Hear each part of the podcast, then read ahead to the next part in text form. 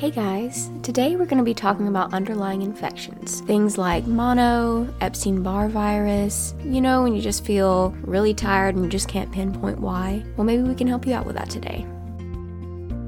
Welcome to Renewed Hope Women's Wellness. I'm Happy Spurling, wife, mom of seven, board certified holistic health practitioner, and owner of Renewed Hope Nutrition Center.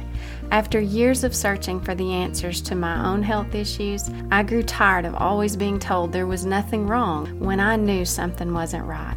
If you're searching for answers too, this is the place for you. Whether you're a college student, mom, businesswoman, going through menopause, or anything in between, I'm here to empower you and teach you how to become your own health advocate. I'm here to renew your hope and let you know you are not alone. So let's start this journey together.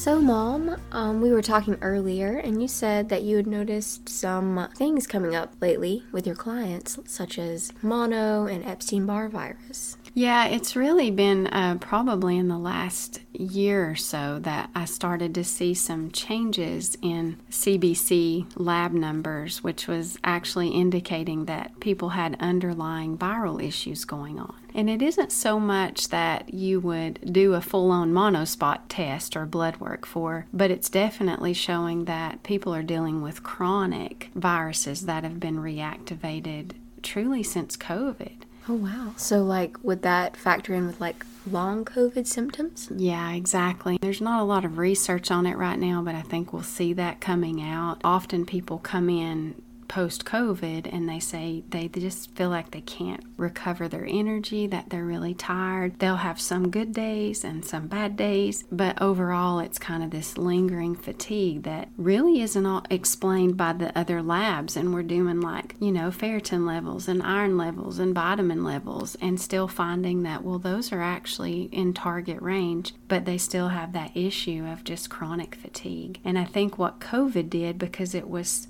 new to our bodies to have to deal with, the immune system had to really work hard to get it brought back down to a manageable level. And in the process, that activated viruses or allowed viruses to reactivate that people have honestly been exposed to since childhood. And Epstein Barr virus is really something that I have seen on the increase in the office a lot in the last six months. And when I say a lot, I'm talking about looking at a CBC and seeing markers for Epstein Barr in people that are over 50 years old and also people that are in their 20s and their 30s. And so it's kind of across all age groups that it seems like it's been reactivated as a problem. So it isn't that you could definitely always send everyone for a mono test because you have to have an acute infection for that to show up. And mono tests are historically inaccurate because they throw false negatives a lot. Typically, when you get a positive on a mono test, you 100% know you have mono at that time. But they can show negative results when you actually do have an acute viral infection. But the ones that I'm dealing with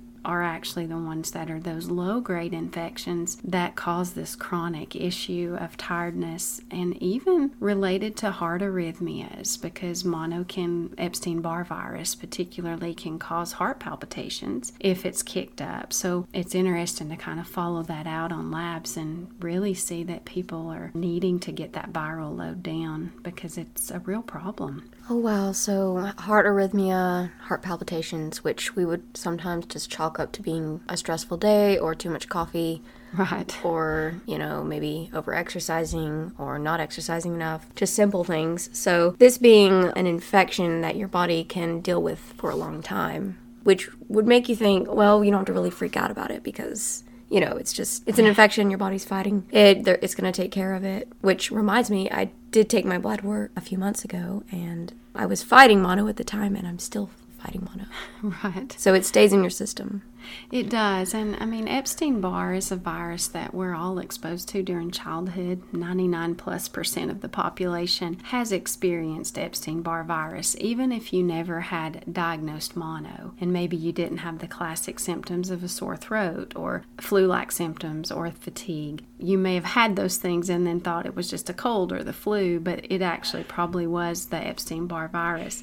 Some people's immune systems dealt with it without any symptoms noticeable possibly, but you then have that nucleus of virus in your body that never goes away. Viruses are kind of unique in that we can suppress them and get them back down to a normal level in the body that the immune system doesn't have to deal with, but you don't really ever completely get rid of a viral load. And that's where when COVID happened and the immune system had to literally, it's an attack that it had never seen. It was an unprecedented virus that the human body came into contact with. It really opened up the potential for these other dormant viruses to become a problem. And a lot of that I feel like is missed. And I have a lot of clients right now I actually have someone in her late 50s that was diagnosed with active mono just a few months ago. And she's still dealing with that because the repercussions of it reactivating into an acute infection are, are pretty substantial with the fatigue, especially when you're older. And honestly, that's not something we ever really saw in older people. We tended to see mono in people 18 to 26 or 30, was where we would kind of see it, like college age, kind of getting into that that with the actual mono, but now it seems to not have any kind of discrepancy about age that it once did. And I think it has a lot to do with what we would call long COVID, because in practice, over the last couple years, I've seen that people who have long COVID symptoms, even their hair thinning, inability to ever feel like they have energy, the fatigue that kind of comes and goes, when I look at their CBCs, they actually have an underlying viral load. And if you can get that taken taken care of with some antivirals, then you're actually able to help them feel a lot better. And it's not that the immune system can't deal with Epstein Barr virus, it's more that if the immune system's really busy trying to keep a virus at bay, then there's other things that kind of slip through. So it's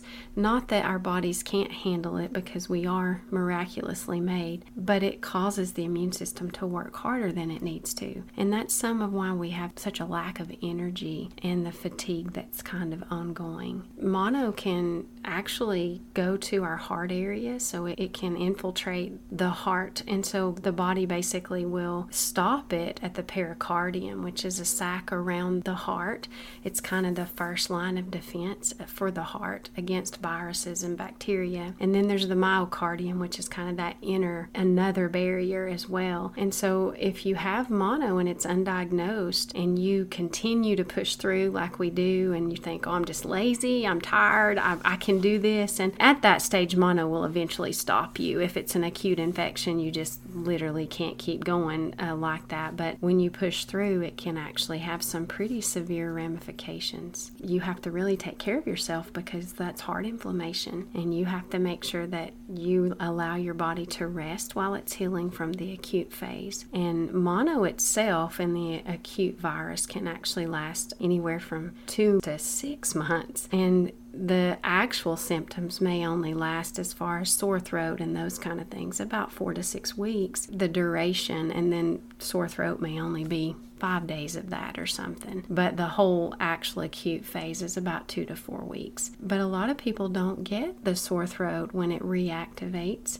they actually just get fatigue that doesn't go away. And the heart inflammation is what can cause a heart arrhythmia. And so it's just some things to kind of look at and say, Am I dealing with a low grade viral issue? And Epstein Barr is connected to 81% of Hashimoto's, which you and I were talking about yeah. autoimmune thyroid disease before we got on the podcast. And the numbers for that correlation of Epstein Barr virus, maybe you were diagnosed diagnosed with full blown mono, maybe you weren't. And the virus, the Epstein Barr virus, can actually weaken the immune system so that you get autoimmune conditions. Uh, Graves' disease is like 61% of people who have Graves' disease actually have very high Epstein Barr virus antibodies. And so it's kind of interesting when you start following Epstein Barr and all the connections that it has to other illnesses, especially autoimmune. It's pretty staggering, really. And you think, wow, how many of us are actually walking around with a really high viral load that we could actually take care of if we knew it was there? Right. So how? Like what are some natural ways to take care of mono? Like One thing is if you go to the doctor and you are diagnosed with active mono, so mononucleosis, they're going to tell you to rest, possibly take ibuprofen for the aches and the pains if you're having those symptoms. And they don't really have anything else that they do for it. That's because it's a virus. And so they want the body to actually try to take care of it on its own. And that's a very healthy pattern. But often, if your body has a reactivated virus, it's struggling to take care of it on its own. So coming in with an herbal that's an antiviral can make a huge difference for people. And I've seen this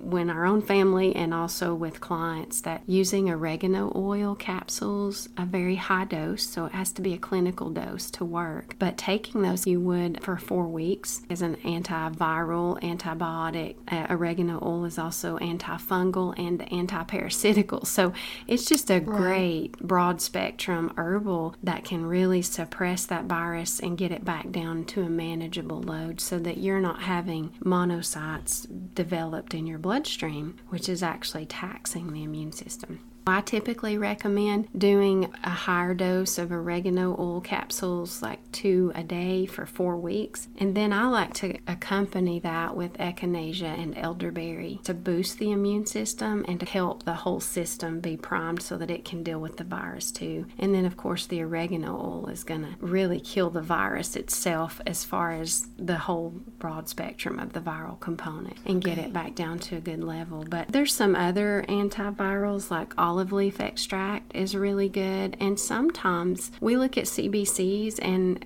get a baseline level, and if we see that that's really what's going on, then we'll do four weeks of this as a suggested protocol. This is not meant to treat or diagnose, of course, on a podcast, Yeah. but we actually will treat with that and follow up in with a lab in four weeks and see what the CBC is showing then, and then actually do an olive leaf extract or one of the other antivirals. There are several, and do a second run. You don't want to take oregano oil capsules for a prolonged period of time because they are wonderful, but you don't want viruses to become resistant to, to anything that you're using so you don't use it long term. Echinacea is like that too. That's why it's like a four week regimen. You just get in there, you shore up the immune system, suppress the viral load, and then just stop taking those and give the body a break so that if you ever need to do it again, you, there's no resistance strains there. Elderberry is more of something you can do all the time to keep the immune system up. I like a tincture with that, so an elderberry tincture, especially in the winter months, just to keep your immune system in better shape than it's going to be with everything that it faces. okay. One thing that you can do as far as a takeaway is to get a CBC with a differential. And when you ask for those labs, you want it to have the differentials. And that means that it's going to have a different breakdown of your blood cell counts. And that's where you can find those hidden viral loads. Again, you have to have a certain criteria for mono to actually be diagnosed on a blood test. Right. But you can find in a CBC if you've got these underlying viral loads, you can go and do follow up with an Epstein Barr virus profile, which is three numbers. And one of them will be an antibodies that stays high for your whole life if you've had Epstein Barr. So we know that number's going to be there. But in that profile, there are two other labs that will actually indicate if you're actually in a staging of an Epstein Barr uprise. So that can tell you kind of where you are from that. And they're much more accurate than a monospot test in itself. Okay, so we'll rule out whether or not you're fighting mono. Like for example, an 11 is where you you're truly diagnosed with mono, right? Yeah, it's active. You're actually looking at a, a monocyte level on your blood test. That's exactly right. Is if it's above 11%, that's a good time to just go and say, I need to get a mono test done to see what my levels because that's indicating an acute issue. So meaning- that's where it's most dangerous. Yeah, and it also helps you know why you feel so terrible and that, Yeah. that you just need rest and some antivirals and things to help. But the two numbers to watch are your neutrophils and your lymphocytes. That ratio should be two to one. I'm not going to go into all of that because looking into blood labs can be a, a longer time than we have to do that. But what you're looking for is neutrophils and lymphocytes with monocytes. And if those numbers aren't even, so let's say neutrophils and lymphs aren't 60 30, then you want to look at okay, one of those numbers is going to be off. And based on that, kind of tells us if you're dealing with an underlying bacterial issue or an underlying viral issue. And the monocytes often will be below 11, which means they're not going to flag a mono test. Right. But if they're over seven, they indicate between six to nine is going to indicate that you have a pretty high viral load and you need to get that back down. Okay. So it's really good to look at that. The good thing about oregano oil and doing something like that a couple times a year, it's just a good cleaning house of viral things. So anyone can do that, of course, with their doctor's approval. You can take an oregano oil capsule and just kind of do that almost like you would do an anti-parasitical, just a good cleanup. And oregano oil does cover all the bases, which is really a good thing. And there's there's not any downside to doing that for most people as long as you don't have any contraindications for it. So there's generally no side effects to oregano other than smelling like a pizza. Yes. Some people I I recommend taking if you're really taking a clinical dose, you need it with a full meal because it's it's pretty potent and it's going to open in the stomach. So you want to make sure that you have that covered and followed with a really good good sized meal, not like a snack. Okay. But of course, I can't say whether it would bother someone individually or not. Generally, oregano oil is kind of a go-to for a much safer antiviral approach and it's really good for respiratory issues that are lingering as well. So oregano oil can be used in a lot of different ways. Look at those labs, you know, if you don't know what to do with them, that's a good time to say, "Hey, help me figure these things out." Out and we can talk over labs and, and just let you know what these numbers mean so that you can make a decision if that's something going on. And I have noticed that people who have autoimmune issues, whether it is Hashimoto's or Graves' disease or maybe fibromyalgia or lupus, these things are often very common to see underlying viral issues like Epstein Barr because they're heavily connected to that virus. And so, getting the viral load down can actually help someone be non symptomatic, which is pretty amazing. And when people are dealing with autoimmune diseases that can't really be diagnosed by their doctor, you want to know what your viral loads are because that can be the hidden thing that's making someone feel so bad. I will say these are not numbers you're going to see flagged on a reference range. When you right. look at a CBC, you're going to often be well within range and you could still have a viral load. It's about looking at them through a functional medicine lens and actually looking through it, knowing what the optimal numbers are, and then being able to say, well, what does this actually mean? And blood work is amazing for that. A CBC can tell so many stories, and eosinophils, when they're above a certain level, can indicate if you're having a parasite load or if you're dealing with food allergies. Monocytes, dealing with viral viral loads, especially Epstein Barr. So there's a lot in there that is kind of fun to look at and just yeah.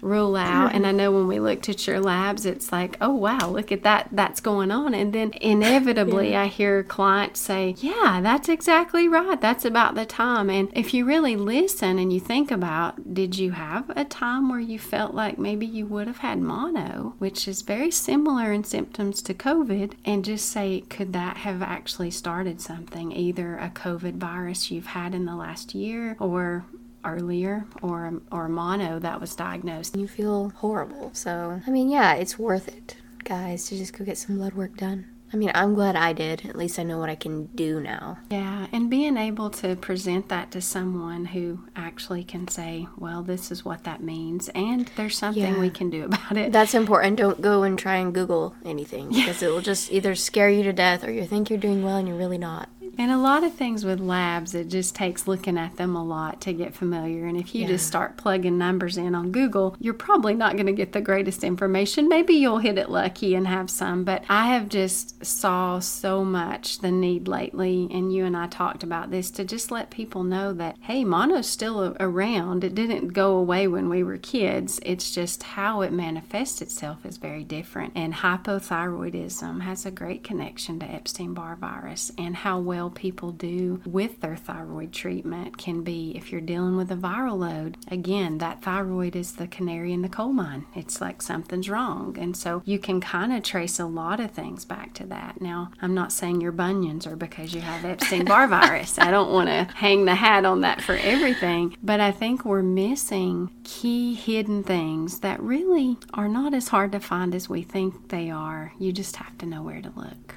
Right, you need a trained eye, like mom, to look at your labs. There's a plug for making an appointment. But if not, there's a lot you can do on your own through research. But ask for a CBC with differential when you get your blood labs. And if you're not feeling good and you're like, I wonder, get those labs done and then make an appointment to get somebody to go over them with you. That somebody would be me, preferably, but anybody that has a, a, has a functional medicine lens. So, so I mean, cool to look at labs. I really geek out on them because in practice, looking at labs and going, oh my gosh, you have all these symptoms and you have this, and look there, you have viral load that is showing up in those blood labs. And seeing it day after day after day gets me excited because we can do something about that.